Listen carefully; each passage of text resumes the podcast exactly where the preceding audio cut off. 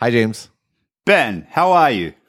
I'm good. How are you? Yeah, not too bad. San Francisco, it's starting to get a little warm, and anytime a little bit of heat hits this city, everybody kind of uh, doesn't know what to do. It's it's it's crazy. I'm I'm used to Australia, and uh, it gets very hot there, but it's funny. Like you get used to the cool, temperate, Karl the fog all the time, and then a little bit of heat, and everybody's just like sweltering. It's kind of funny. Uh, everyone feels so bad for you. I, I'm I'm kind of enjoying it actually, but everyone around me is is is is wilting a little bit. It's kind of funny to watch. Speaking of heat, there have been a lot of hot takes over over the last week about one of the probably more shocking acquisitions, which is Amazon and Whole Foods. But before we get to that, uh, our thanks to Mailchimp for sponsoring uh, Exponent as they do every week. Mailchimp, you can build your brand and sell more stuff. You can use Mailchimp to send better email, whether you need to sell your product, share some big news, or tell a story. MailChimp's campaign builder makes it easy for you to create email campaigns that best suit your message. Our thanks to MailChimp for sponsoring Exponent. That's a that's a new one. You segue. It is. We, the we read. I'm impressed we got a new read. Uh, we got new reads. We have hot takes. We, we have everything. It, it's gonna be a, it's gonna be a packed episode. I am really looking forward to this episode. Actually, I I mean I normally look forward to talking to you, but the article this week you outdid yourself with. It was uh, particularly it was particularly good. It was kind of crazy to see the internet aflutter with the news of Amazon's acquisition of Whole Foods and the take that you you came with was so unique to you and so different from everybody else and so much explanatory power. I really really enjoyed it. Well, well, thank you. Um, it was, I don't know, it's kind of funny because the acquisition went down on Friday, and I, you know, I usually don't write on Fridays. It was post podcast, and mm.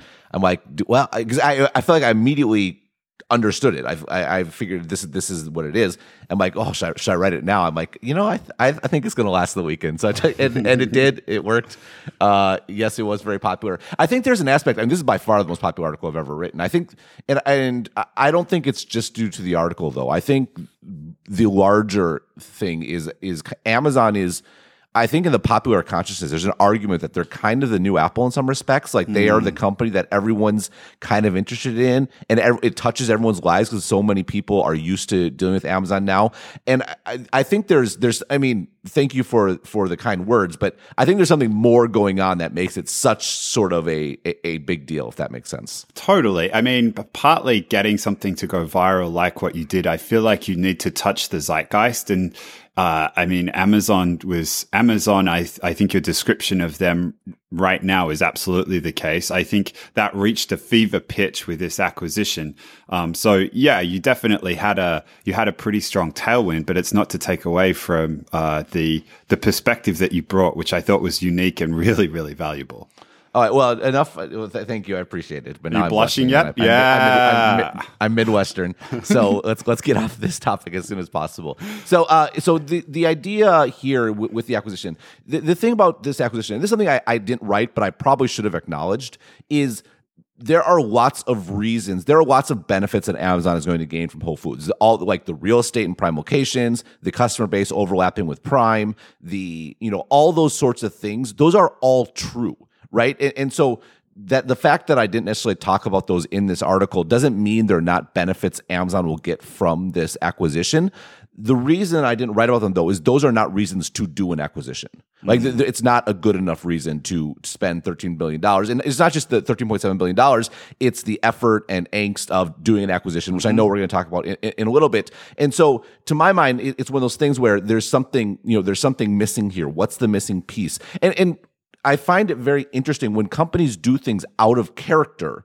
That's when that's when the time is is most ripe to sort of back up and think is there a different perspective that explains this and 13.7 billion is out of character. Amazon has only spent over a billion dollars once, and that was to extinguish a competitor in in Zappos. And actually, most of their acquisitions that I broke down on Tuesday in the Daily Update, they've basically done two types of acquisitions. One is uh, eliminating competitors, which is a bad thing, but they, they were allowed to do it. And the second one is to buy tech companies, which is what most other tech companies do to buy unique technology mm. that plugs into their products. They're not buying new business, they're buying they're buying kind of infrastructure that goes into their products, if that makes sense. Mm, totally makes sense. So if you if so why is this so out of character? Well, that's where you kind of I went back to the piece that I wrote a year ago, the Amazon tax, which uh, the, that was about the very sort of structure of Amazon and the way Amazon sort of builds its business. And that was talking about starting with AWS and this idea where Amazon built a system that was scalable in the service based architecture, both for themselves and for the outside. Now, now to be super clear, because some people were, were confused about this. I didn't say this, but there's sort of a myth going around that Amazon, that AWS was like an extension off of Amazon.com that they decided to sell. That's not the case. AWS was a completely new thing that they built from the ground up, but they built from it, it from the ground up. One from what they learned from Amazon.com. Uh, and two, with the they already had just scale in terms of like buying server stuff and servers and data centers, all that sort of thing because of Amazon.com. And three, the the intention was to shift Amazon.com to the the infrastructure, which they have. You know, actually, uh, from what I understand, they haven't done it completely. It's still a bit of a hybrid, which is kind of understandable. You're running a massive store, right?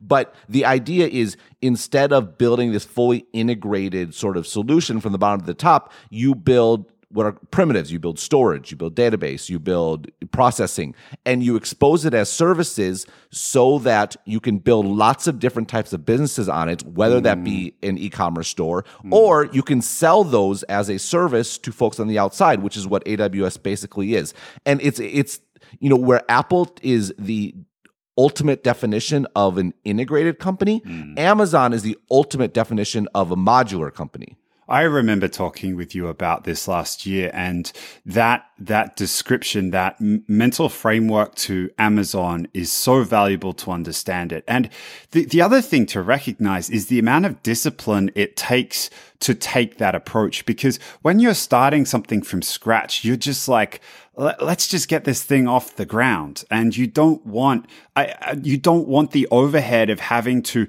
create boundaries between organizations and how they're going to talk to one another as if like two separate business units are going to talk to one another as if they're separate organizations. Like part of the value of doing things in house is that you don't have to get the interfaces between modular pieces worked out. And therefore it takes so much discipline to take the approach that, that Amazon does. And I mean, they have reaped the benefits. They've reaped the benefits time and time again. And no bigger e- example exists than AWS because they bring scale and it immediately gets big as a result of that. And they figure out all the problems internally and then they just flip the switch and open it outside. And now AWS is a huge part of their business. Right. And, and, what's interesting is that's actually the same model that they're that that they're doing in retail now. And again, this is a transition. Like to your point, when you start out, you do build all sorts of integrated stuff. And and they started out with a traditional retail model where they bought items and they sold them. Right? They were they were a, a, a middleman basically, or buying wholesale and then selling to to customers their retail is in a massive transition away from that to being where they are a logistics and fulfillment provider and third party merchants sell on Amazon. It's fulfilled by Amazon and it's covered by Prime. And basically what they do is they pay Amazon a fee to store it in Amazon's warehouses, and then Amazon takes a percentage of the sale. So Amazon's just a, uh, a, in the middle. They're not actually holding inventory. They're I mean, they are holding inventory from a physical sense, but from a on their balance sheet, they're not holding it. They're actually getting paid they're like a warehouse provider, and then they're they're passing it on. And actually, a year ago, I, when I wrote this and I quoted this in the article, a year ago, forty percent of their of their retail volume by units was was third party merchants. That's actually up to fifty percent. So this is something that's growing rapidly. And again, it's the same model where Amazon started out and they built all this infrastructure for their own purposes because they started out as a retailer. And then what they did was they modularized all that. They made it all into these individual components that can be offered as a service and they it's a service for Amazon itself and it's also a service for third party merchants and now that's allowing them to scale to a far greater degree and and not just that but improve their balance sheet in the in the meantime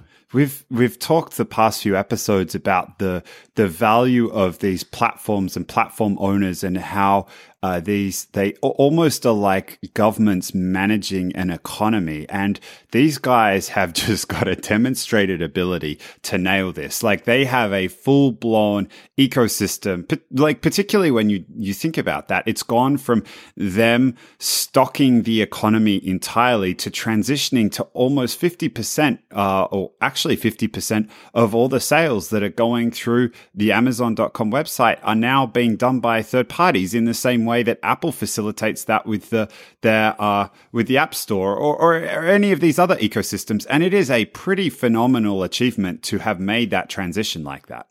Right, and and they're doing the same thing with logistics, right? They're they're buying like they've bought airplanes and they're and they they're, they're building out these distribution centers, and you can see in the long run they will open that up in the long run, right? I doubt that's going to be for Amazon's benefit mm. alone in, in, the long run. You know what I mean? I mean, it, it, just it fits the pattern. And what's so interesting about this, and you talked about how difficult it is internally to enforce this.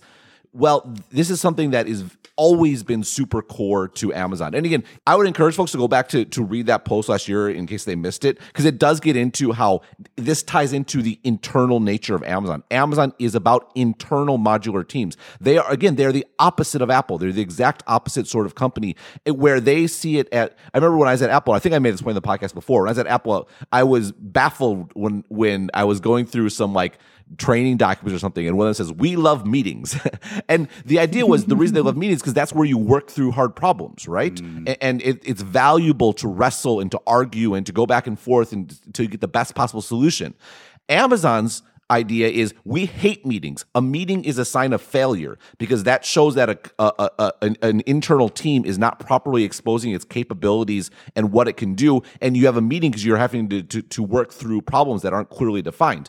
And, and again, it's not to say one is better or worse than the other because it's not. Yeah. They are both appropriate for their strategies. And this is this again, I talk so much about alignment again and again. Mm. It's not mm. just business model alignment, it's also internal culture alignment. Mm-hmm. And what I mean is Apple wins by selling differentiated products. You produce differentiated products by integrating by by smoothing over all the rough edges by bearing that burden and spending the time to have a superior user experience such that people will pay you more money than they will for a commodity a commoditized competitor.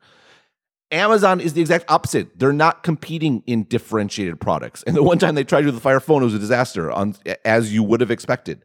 Amazon is competing in in commodities. They're, they're they're selling paper towels. They're selling stuff that you know. They're selling server server space. Right? It's a commodity. Everyone's like, oh, AWS is a bad place to be. It's a commodity. Amazon loves commodities. They love being in places because in commodities, you run to the exact opposite. You want to have a modular architecture so you can have massive competition across every layer, so you can drive down costs. You and you want to have scale because scale is how you gain an edge when it comes to when it comes to buying, when it comes to deployment, when it comes to leveraging your capital, all sorts of things. And so Amazon is just as Apple's super duper aligned on one side, Amazon's super duper aligned on the other, and that alignment goes all the way down to the very architecture of the uh, uh, of the company itself. You just made an excellent case for the value of critical thinking there. I think one of the things that has plagued management thinking, and it drives me insane, is that people want to flick that switch off and just assume that there is a right answer and that either meetings are good and and you read the not to pick on these guys in particular but it's the easiest one to do because i have friends there and there is much great stuff but it's like the hbr article which is the seven reasons why why meetings are great or the next day the five reasons why meetings are bad and it's it's what you just said explained why there is so infrequently a one size fits all answer. And instead, you have to understand the context and build the strategic and cultural alignment around what it is that you have to do or what it is that your organization is trying to do.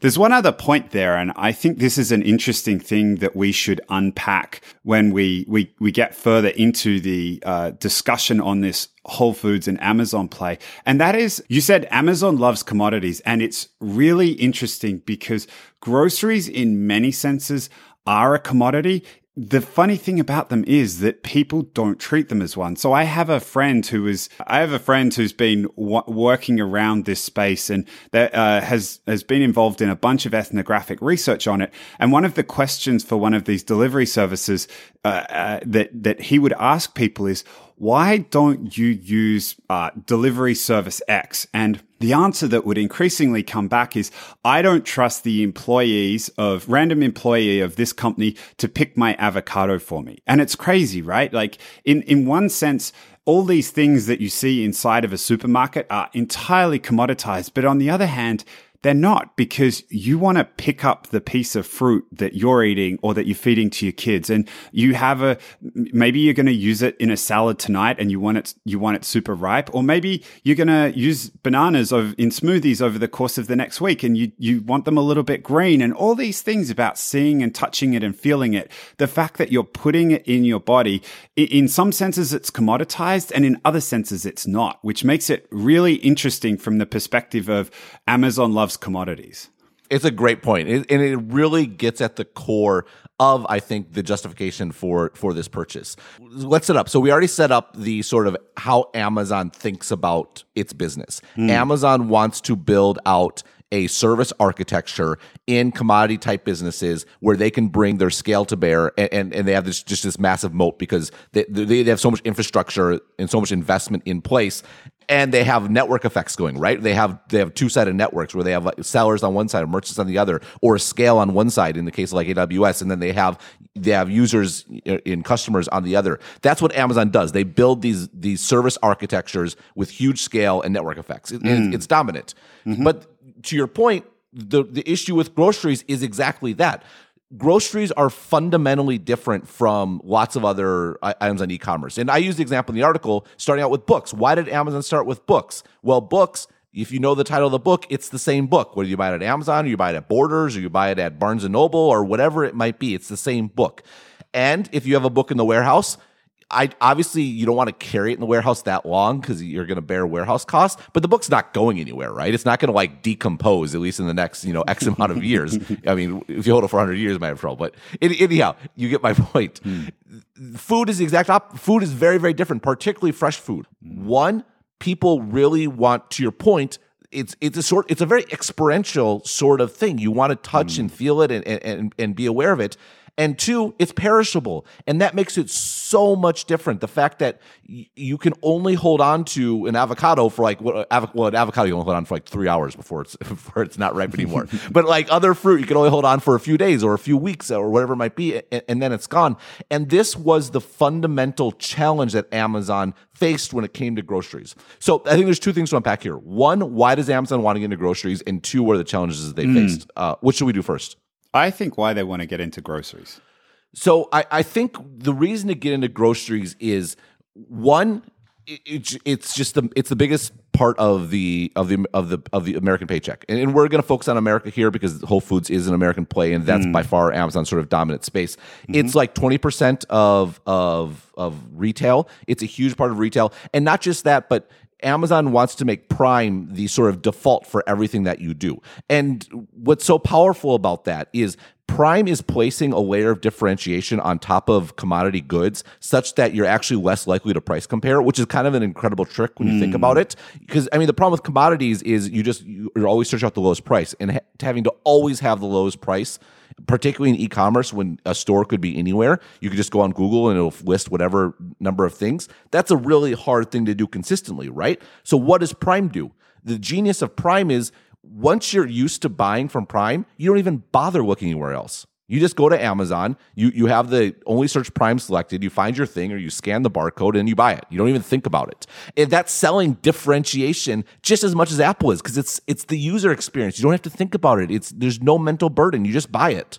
It's crazy how clever it is. Uh, and I was I was probably resistant to it at first and I I can't claim to have thought that I would have come up with the same idea. But that consistent shipping fee, you see the price and there's always shipping on something online and it gets to you after a while. And eventually it gets to you enough that you decide to invest. And then it starts preying on another one of uh, another one of these l- little tricks inside of our head that get played on us, which is the sunk cost fallacy. We've already invested this $99 and now we need to do everything we can to take advantage of it. And plus it's still, it's, it's, it's not just the, the sunk cost. It's also like, ah, and I don't have to worry about shipping and they're always positioning it as cheapest. And eventually it gets to the point where it may not actually always be cheapest, but the mental burden is reduced and you've got that sunk cost fallacy. And it's like, I'm just just going to go on Amazon.com and search for something because I'm going to find it and I don't need to worry. Right, and it's not even a it's not even a conscious decision. It becomes a habit. It becomes mm. a lifestyle. And this is something. And this is the part that I didn't really appreciate. You know about things like Prime Video and all that sort of stuff. And and And if you think about it, if you can get into that habit where your lifestyle, you just buy everything on, on, on Amazon, mm. then the amount you're willing to pay for customer acquisition, like there's almost no limit to it. And the lifetime value of being the the default source for all purchases is pretty significant, and I'm pretty sure Amazon has a pretty good handle on how significant that number is. As for, from what we know on the outside, Prime members spend three to four times as much as non-Prime members a year, and that number I'm sure is only going up. And I bet it's actually higher than that once you actually know the internal numbers of Amazon. And Amazon also knows like what is the lifetime, what is the annual like value of a Prime member over time. I, I bet you the longer you are a Prime member, the more you spend, and and the more your value is. And you think about that, the idea of you know, using Prime Video, for example, where you have must win shows. And I think Amazon cares real a lot about winning awards and things like mm. that because those are things that drive you to to try it out because you want to catch up, you know, see the hot show and oh, I have Prime. Let me try ordering now. Oh wow, that's really easy. And you get into that habit, right? And building habits is so important. I know I've said this in the context of Stratechery, but this is something I think about. The reason I don't have trials, even though I could probably get a ton of signups, is because I want to have the opportunity when someone pays, they are motivated to read that daily update, right? And I have like 20 opportunities to make it into a habit.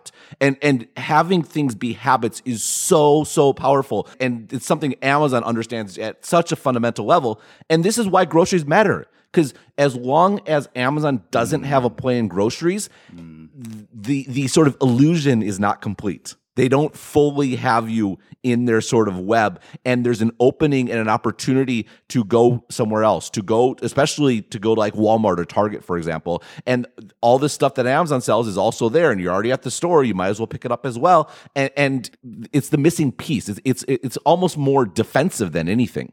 There's a there's an anecdote. Well, it's not even an anecdote. There's an illustration that really brings what you just said to life, which is before Amazon, or it might have been while Amazon was becoming dominant, but independent of that, the the the existing retailers have done a bunch of ethnographic research on folks, and one of the times in which they will try their absolute hardest to get a hold of you as a customer is when you move. And the reason for that is all your habits go up in the air, like your schedule goes up, where you shop goes up, everything is up in the air for grabs. And they have, this is something that not just Amazon has recognized, but retailers that came before Amazon have recognized. And this is why when the USPS does the, the, you change your mailing address, you will get all these coupons in the mail and everyone's, everyone's trying their best to get at you. Um, Target has this, I, I remember reading about it in the context of Target. They will do everything they possibly can to get you at that point because the habit, the old habits are all broken and there's an opportunity to put new habits in place. So, uh, just to, to pile on what you're saying, it is impossible to underestimate the importance of, of this, of this this habitual aspect of human behavior when it comes to buying things, particularly buying things that are more on the commodity end of the spectrum. Right, exactly. And this is why CPG companies are so obsessed with getting young people because you get someone buying a certain brand of deodorant when they're 17, they're going to buy it for the rest of their life. You know what I mean? And, and uh, again, this is the thing about CPGs and why brand matters and why in the old old style it was about controlling distribution, controlling shelf space and getting your brand on TV and building that sort of affinity so people walk by and they pick one out and they don't even know why mm. and they just pick the same one out week after week after week after week for for, for the rest of their life. And th- this is the you know this it, the one sort of bull case that remains for like Snapchat. Like to the extent they can control that demographic, that age, they will always have value for the simple fact of that it's so it's so valuable to reach those people and build their habits when they're young. And this is not just about people. I mean, this is about companies, right? We talk about culture, for example. What is culture? It's the accumulation mm. of decisions. And the mm-hmm. why, why does that matter? Because you can't afford as a CEO or even as a company broadly to be making small scale decisions all the time. You have to build processes and habits and the way you always do things. That's the only way you can scale up to do other things, right? Habits are critical and they're they're important and useful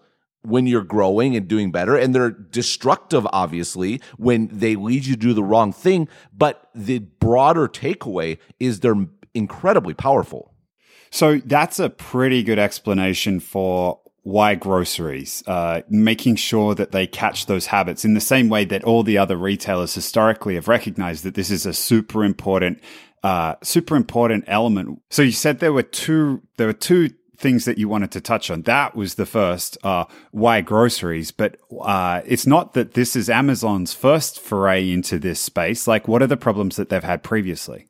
Well, I think you you actually sort of touched on it, right? You mentioned the people want to experience groceries and the sort of the, the fresh food problem of, uh, uh, uh, of doing it.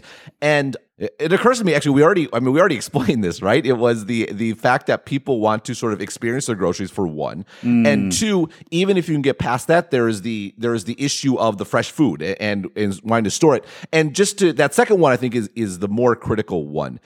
And what I the, the issue is it only work groceries only work at scale. You cannot sort of like with, with, books, as I mentioned earlier, you can start with sort of a centralized distributor and you can start out with the entire country as your market and build up a, a suitable base. And that's mm. okay because the books aren't going to spoil, right? And you can have access right. to the books. And actually, the way Amazon started, they didn't even hold any inventory. They just acted as a pure middleman where they someone would get an order and they would just you know get it from the distributor directly and, and, and send it on. It actually took you know it took a long time to get your books when it, when it started. Food, it doesn't it doesn't work that way. You have to get scale, and you have to get scale locally because you're you're not going to be shipping avocados, you know, across the country and and having it be a good a good experience. So you have this dual problem. Basically, you have to have a significant amount of inventory such that you're at least relatively competitive to the local grocery store, right? If you can only get a few things on Amazon, might as well just go to the grocery store. You're going there anyway. So you have to have mm. significant inventory, which means you have to have a lot of produce. You have to have a lot of a lot of items, a lot of meat, all that sort of stuff. You have to have a sufficient amount so you can have a good selection. But at the same time, if you don't have a sufficient customer base, all it's going to spoil. It's going to all go rotten and it's going to be a bad experience and you're going to lose a ton of money inventory that literally destroys itself within like a week, you can't just scale up that business from ground zero, right? You can't build it up by getting a few customers at a time, like Amazon could with books, or they could with CDs, or they could with TVs, they could with sofas, or mm. whatever things they want to sell. Food is just fundamentally different particularly from a supply chain and and sort of warehousing perspective than anything else that that that Amazon has sold to date. So they are used to fighting air wars where they can just take the country all at once. And this is very much the opposite end of the spectrum. This is a ground war where you go locale by locale. And if you aren't at scale in each individual locale, you're, you're going to end up suffering pretty badly. Right. And what's so interesting about this, and this is sort of the, the there's a broader insight that actually my favorite takeaway, I, I, I mean, not to you know break my arm, pat myself on the back, but the the insight in this main article, like I've I kind of got that on Friday right away. This sort of secondary one I wrote about in the daily update on Tuesday, and it probably wasn't articulated as well, in part because it was sort of new, and I saw I haven't like the, this Monday article. The advantage of it, it was built on that article from a year ago, right? Whereas this is sort of the the new insight I had that food was it's kind of like a a network and what i mean is we've talked about how hard it is to build like a new chat app for example or a new mm-hmm. social network mm-hmm. why is it so hard to build a new messaging app because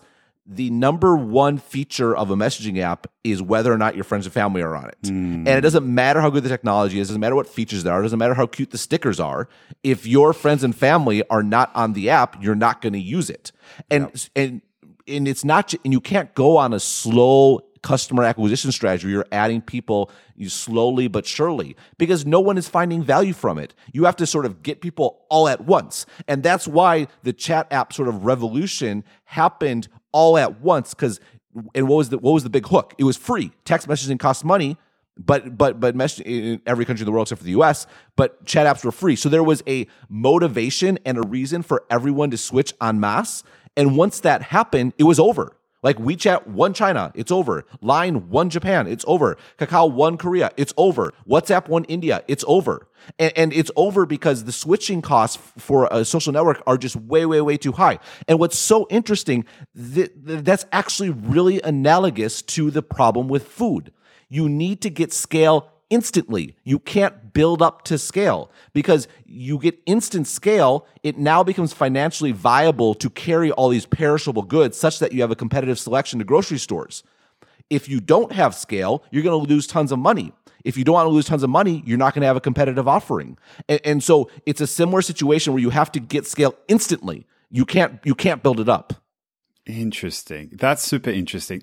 So this is this is the key insight about Whole Foods. What Whole Foods does is Whole Foods is like buying a social network because Whole Foods is already at scale. It already has a full selection of items and it has a full complement of consumers buying those items. It has both pieces that Amazon that that Amazon needs. And so what what it means is by acquiring Whole Foods, it's no different than Facebook like acquiring Instagram or acquiring WhatsApp is probably a, you know an even better analogy. The thing with networks is they're so hard to build from the ground up. You're it's almost always better to acquire them. And so what, what that's what hmm. exactly what Amazon did here. They bought it whole scale. And so that's step 1. They they have groceries at scale. Now they can start applying the Amazon magic to it, which means completely transforming the back end of Whole Foods. Right now they have an integrated product. They have the old Amazon.com as it were, right? Now they need to AWS it. They need to change that back end into being services, to being modular, the modular provision of groceries.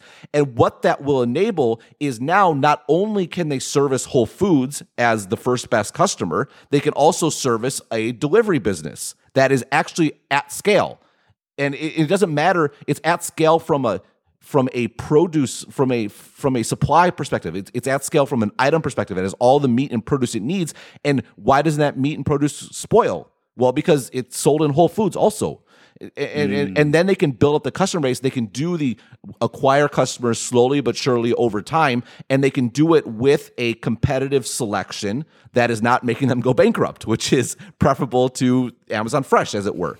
And you can see this once it's productized. What else could they do with a food as a service? They could do restaurants, they could do events, they could do like there's all sorts of things, big parts of the economy they can start breaking into. But I think to be clear, I think food and groceries is the big one. I put the restaurants one out there as just an example of how flexible this could be in the long run.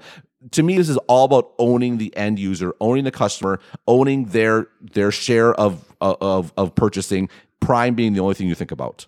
Interesting. I mean, it's super interesting. It is a phenomenal argument, as I said right up front, and it it it was a completely unique take, and I really enjoyed it. That being said, I would like to, if it's okay with you, attempt to play the role of devil's advocate a little bit, um, just to pull these things apart. I um, sometimes I have observed when, at least for myself, when an answer is as elegant as that, it becomes uh, it becomes intoxicating to the point where it's it becomes hard to start to think about the reasons why it wouldn't work. And I think I think there's value in trying to trying to pull it apart and let's see how well I can do.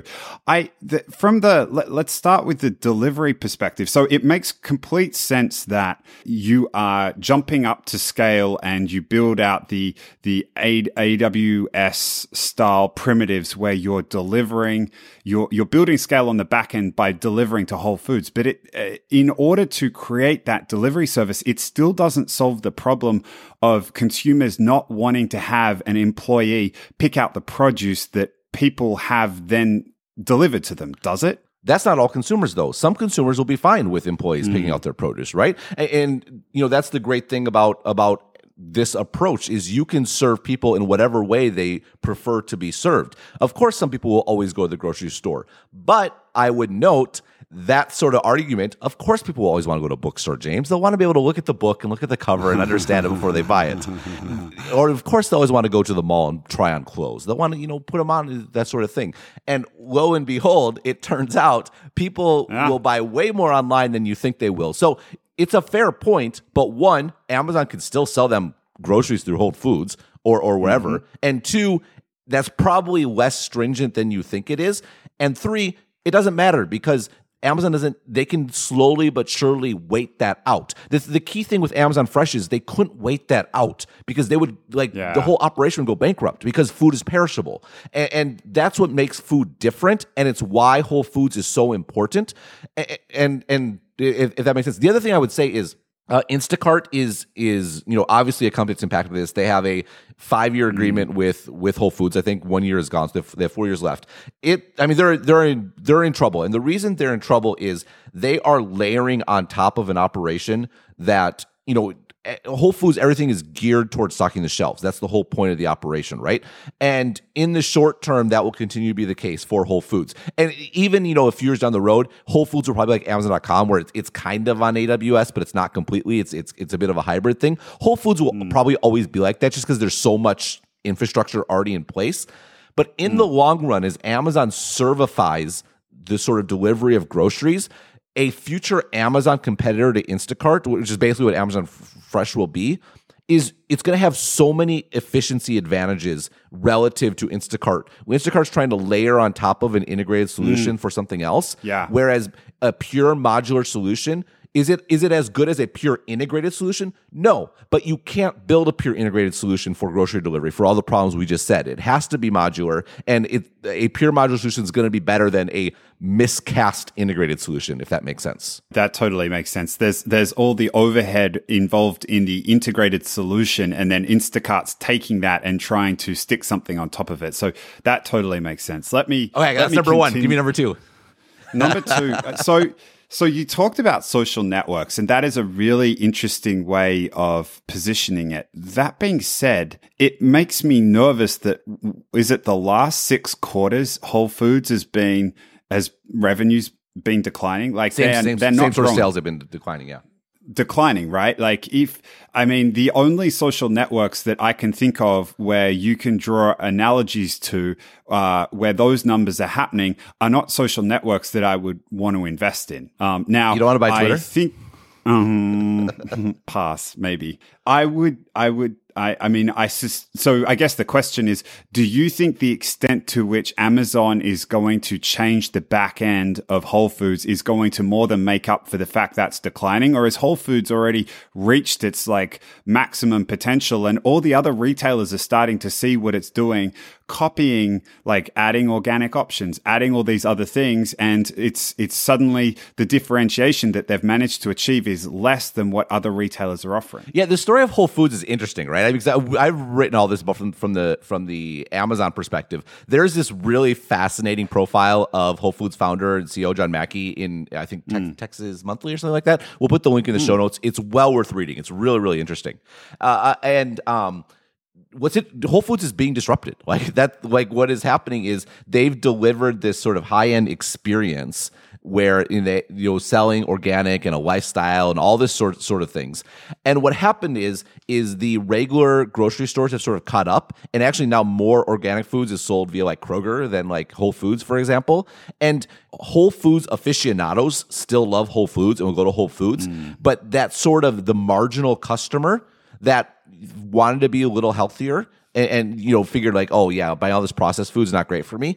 They're fine with buying the organic food from Kroger's, right? And the prices are way cheaper, and and mm. so it's it's good a good enough option is coming along and, uh, and cutting them off in price. And it's exactly you know it's it, it's the exact sort of story you've seen. I have a i have a funny anecdote. When i was working at apple it was the first time i was introduced to this term but they were like let's go to whole foods for lunch. And then then my my manager turned to me and laughed and she's like also known as whole paycheck. And when employees at apple are making that joke you really know it is a high-end experience. Right exactly exactly. And they, and they were losing you know again the, the important thing to understand is never look at things as a whole. People who love Whole Foods love Whole Foods. You have to understand companies on their marginal customer. Mm. And and the larger Whole Foods got, they're like 400 some stores, right? And, and the more they grew, the closer you get to that marginal customer where the value you provide relative to the cost of that experience becomes harder and harder to justify. And you see, mm. this is mm. why companies struggle with growth.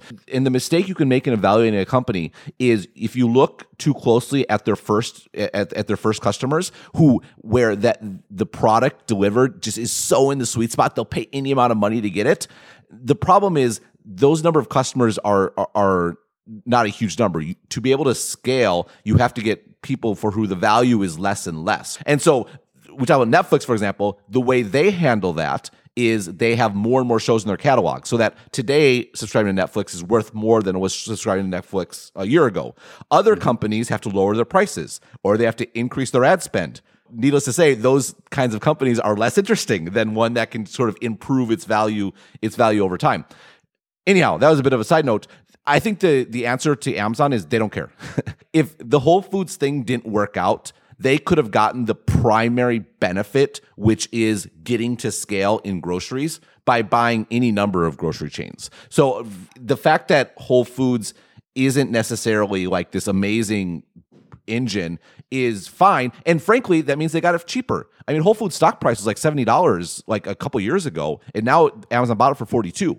So, if anything, Amazon is pleased about the the slow growth because that means they got it cheaper than they would have mm. otherwise, and and and their benefit is orthogonal. They're not buying, and this is why this is what missing all this. They're not buying a retailer. The fact that Whole Foods is struggling as a retailer is relatively speaking immaterial to Amazon the fact that they're buying a customer completely transforms the way they th- would think about the value. And again, it was arguably a great thing that sales are slowing down because they got it on the cheap.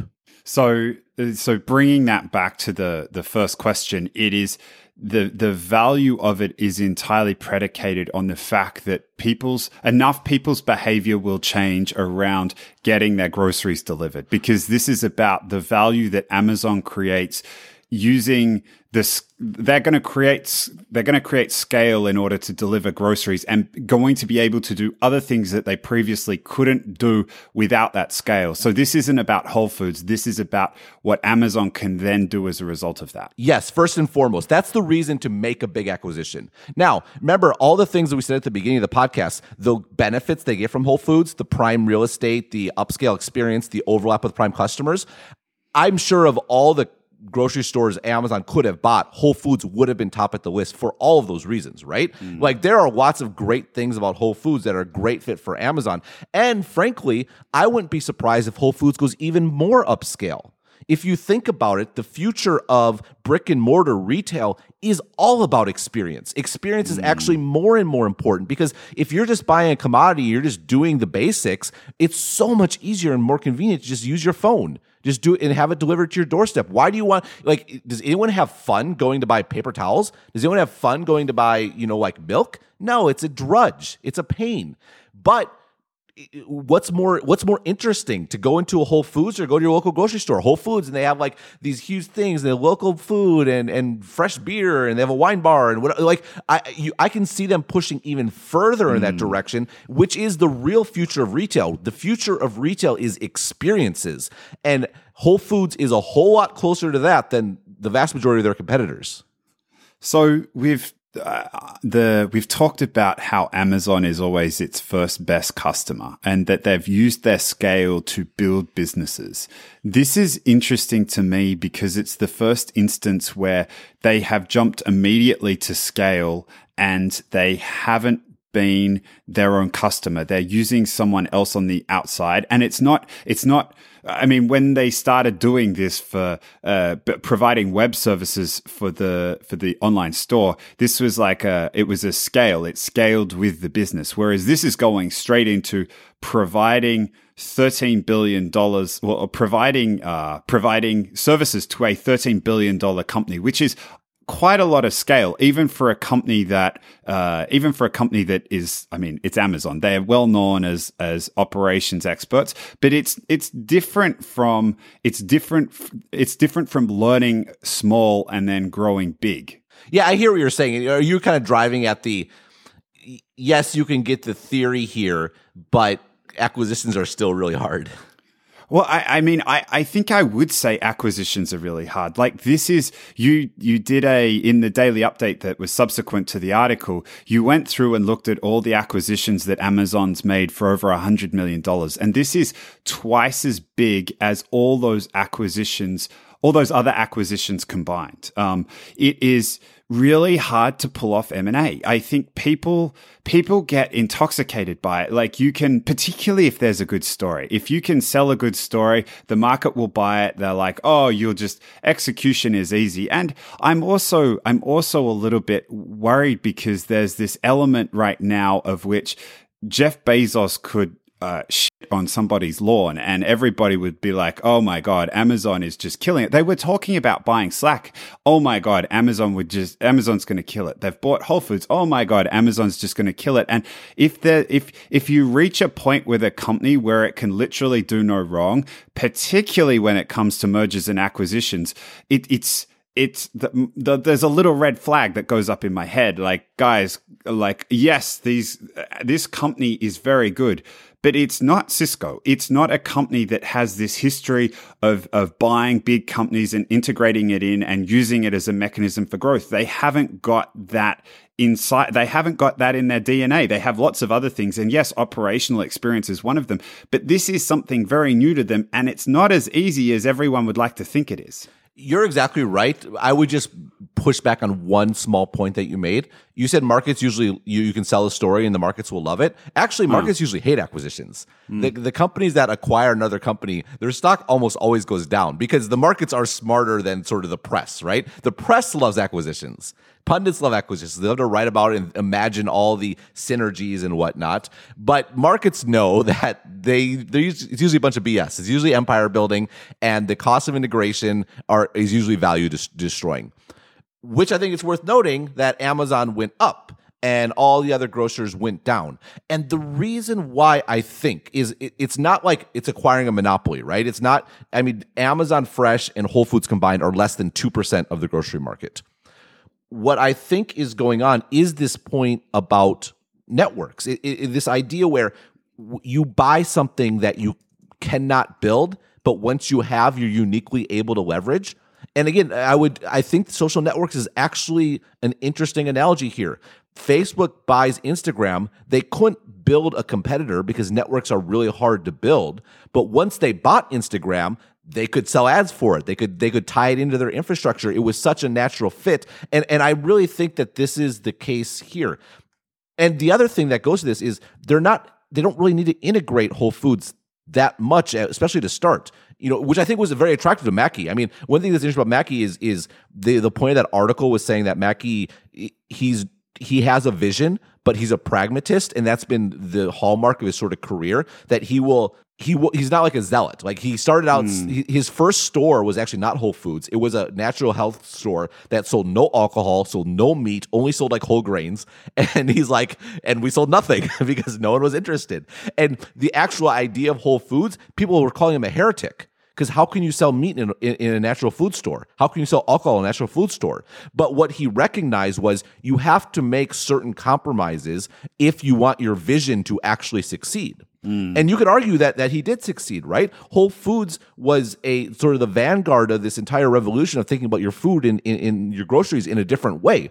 And how did he do that? He did that by holding on to sort of the core point and compromising all the stuff on the side, which is, you know, probably a broader lesson for everyone to think about. Mm. You can argue this is the same thing here. He's been under pressure from a uh, JANA Partners, a hedge fund uh, activist, you know, because all the decline you're talking about.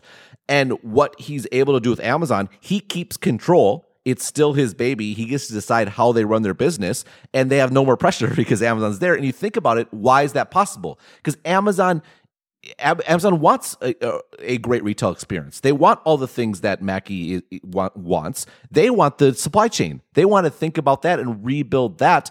And so I think this is a unique sort of thing where, again, I really think social networks is the comparison. Facebook let Instagram continue to run its own consumer facing business, mm. and Facebook took over the backside. Let us take over the, the ad selling. Let us build that all sort of thing. You focus on this, what you've been mm. doing great. You're building a great consumer experience. You, you stay separate. You do you, right?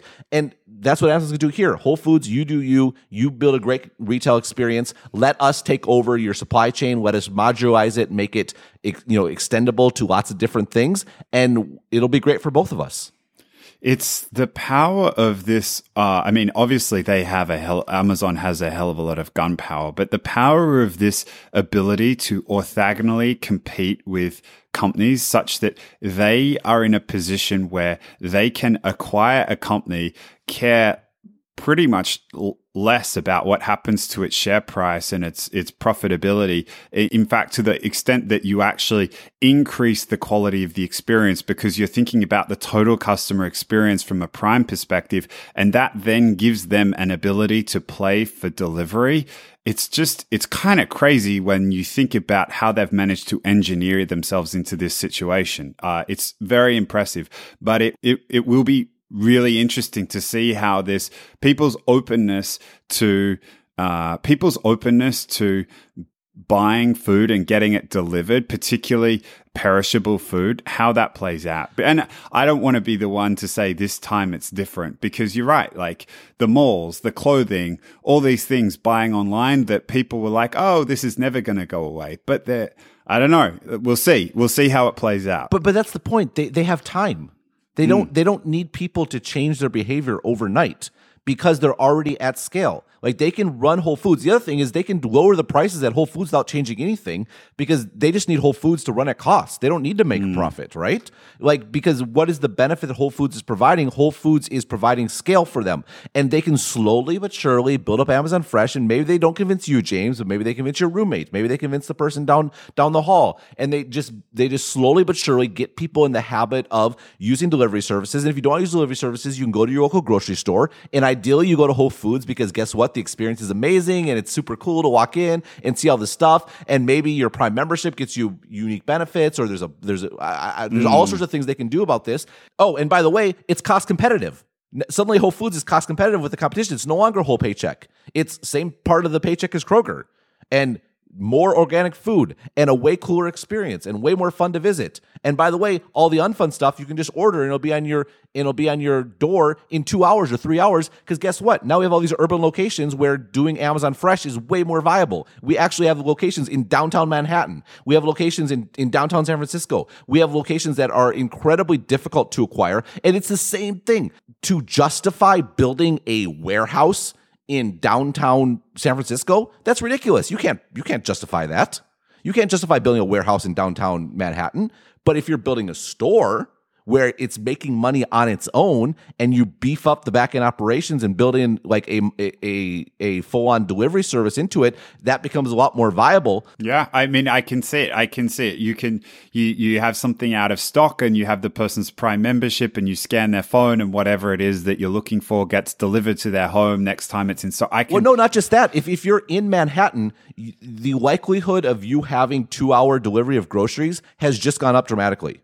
Yeah so I guess the uh, the the my last grasp at uh, at devil's advocacy will be: Are there any things that give you cause for skepticism over this deal? Are there any things that you're worried about in terms of execution or whether it makes sense, or are you a complete bull on it? I'm I'm pretty bullish about it. To be you seem pretty be, bullish to be totally honest. And I mean, if anything, the concern is the long term ramifications of Amazon being so dominant you, you, know, I mean, like I said, there's not really an antitrust case to make here. It's 2% of the grocery market. It's going to be really hard to articulate something. But the, the broader takeaway is when do when do mergers and acquisitions make sense? When are they justified? And we talked about this a few months ago in the context of like Apple mm. and like why Apple should buy Netflix, they should not buy Tesla. And when you can build something yourself, you should always build it yourself. You can do it according to your processes in line with the way your company operates. You can do a better job. It's be fully integrated. You have to deal with all the crap of mergers and acquisitions and all the headache that it is and all the value destruction that goes along with it. Just do it yourself. And this is exactly what mm. Apple's always done. And Apple builds, sells products, right? And so that's that's appropriate. They sell products that are superior and that's how they make money. On the other hand, if you're in the network business where there are strong network effects and they could be network effects like facebook where it's it's mm. it's a it's integrated with each other or it could be two-sided networks where you have sellers and buyers on, on both sides which i think groceries is more of a two-sided network. You have people buying groceries on one side and you have people selling groceries you have all the perishable food on the other right? Again i'm stretching the idea of a network but bear with me here. Those you have to acquire. They are cost prohibitive to build so you have to acquire them. And what's really interesting, and here's the, the sort of thing to think about here is the future. I already said in the case of Facebook, Facebook shouldn't be allowed to buy another network. And it was a mistake that they were allowed to buy Instagram. And it was a mistake that they were allowed to buy WhatsApp. And, and this is why it was a mistake. Networks are the new monopolies. They they are impenetrable and when you combine them, they're just they're all consuming. And the reason the market went up, the reason why Amazon stock price went up, even though they spent $13 billion on a retail operation where sales are declining, is I think because of this, because they are getting scale, and that scale is of the network sort of variety. Again, I'm stretching the definition of network, bear with me. But if you think about this idea of perishable food on one side and customers on the other, that's exactly what they're getting. And now they can bring to bear what Amazon does best. They can integrate it with the Prime sort of network sort of idea. And this is the future. This is when acquisitions make sense. When you buy networks, why Apple should buy Netflix is because Netflix has that combination of consumers, viewers on one side and content on the other that you can't you can't brute force it. Like at, at this point, you could have brute forced it, you know, seven years ago. You can't brute force it today. Tesla, on the other hand, they're building a physical product. Apple, if Apple wants to sell a car, build your own car. Don't go buy Tesla. You're just going to waste money because of all the problems with acquisitions. If you want to be into content, buy Netflix because it's a different kind of problem. And to me, this is the the bigger sort of takeaway here that that to me is very intellectually interesting, not just for the aspect of when to acquire, when not to acquire, but also for the future of antitrust and when it's problematic that companies get too big and how do they get too big in the internet in an era where controlling demand is more important than controlling supply. I mean, everything you say makes complete sense and the elegance with which you have put this argument together uh, makes me even more convinced. And one of the, I guess, and this is where I started to think about I should play devil's advocate in this one because anytime I I see an argument that is so elegant. I always like I need to start trying to pull this apart because I'm I'm naturally going to put my blinders on and I'm not going to see other things. And we've been talking about this stuff now for 3 years. Like antitrust was one of the very first things that came up. And it's taken us this long to get to that insight that you just described, which I think is a huge insight. Now, you started to get there on Friday when this was announced, and the stock prices have all gone up since then. In the meantime, nobody wrote about it. Nobody wrote what you just said. And yet the market reacted in the way that it did. And I, again, like there's this little voice of skepticism inside of me, which is like, you, you are uh, you're giving the market a lot of credit. Like, yes, there are smart people that work on Wall Street, but every nobody came up with this explanation. In everybody was talking about this deal, everybody was thinking about it, and in what n- over 96 hours, nobody else came up with this explanation, and yet the stock prices went up. Now, maybe people are intuitively getting it. There's just a little voice of skepticism inside of me that's saying Hey, I, I don't, I. Well, you know, that, that that's okay though. I mean, I don't. So to be clear, I don't base no, my and, arguments correctness no, or incorrectness on the market. I mean, what's what's the term in the short market term? Market is a weighing mach- uh, is a voting machine, and in the long term, it is a weighing machine. Right. I mean, I, I sort of by large, Amazon deserves yeah. the benefit of the doubt at, at, this point, and that probably is what drove the initial market mm. reaction, as opposed to thinking through at a very sort of deep fundamental level what's what's going on here. But that said, sometimes the market, sometimes mm. that's right. Right. I mean, and that it goes back to the let's let's presume intelligence yeah. here. You know, like Amazon not just presuming intelligence by Amazon, but also sort of exceptional mm. intelligence, if if you can say that. They've been right about so many things for so long. They kind of deserve the method out. And to your, I get your point. I get your point. That's when it's extra important mm. to be skeptical because you can sort of lose touch with reality and fall in love with you know how great you are and make mistakes. But it's also a useful way to think through these superficial explanations are not mm. Amazon like. To say that Amazon now has like prime real estate. Okay, I can see that being worth it, but how about they just like Amazon could just buy real estate? You know what I mean? Or, or Amazon could just there's there's way more efficient ways that they could get mm, the mm-hmm. supposed benefits that people are writing about from Whole Foods it, instead of just buying 13.7 billion dollars worth worth of of company. Yeah. So then you think through what it is, and you know you mentioned in the in the pre-show that you were going to bring up the watch as an example of falling in love with your argument. I mean, frankly, my mistake with the watch, which by the way, I will, you know, with our podcast, so I completely admit I was totally wrong. Remember, I had it right the first time, right?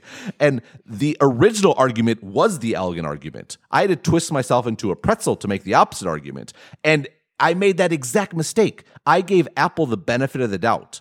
I'm like, my obvious response to this being wrong, it's a very elegant argument, but come on, yeah. Apple has done this again and again. There has to be a deeper thinking here. And I twisted myself into a pretzel to justify it. And you were right. I was wrong. And so I, I actually, I mean, it's not a fail safe rule, but elegance, I think, is generally speaking a positive attribute. It's the twisting into a pretzel and that's the problem. and And whereas there is an argument to say that uh, the transition that's taken place inside of Apple over the last few years would justify the loss of that elegance, if there is any one person, any one CEO on the planet right now that does justify this kind of elegance of thinking, it is undoubtedly Jeff Bezos. It is. It is. Anyhow, it, will be fascinating to see this play out. Uh, also, our thanks to Amazon for making it so we didn't need to talk about Uber this week, which is always yeah, right. And our thanks to Mailchimp for sponsoring Exponent as they do every week. I will. I think that's all. I will talk to you next week. Sounds good, mate. Have a good one. All right. Bye bye.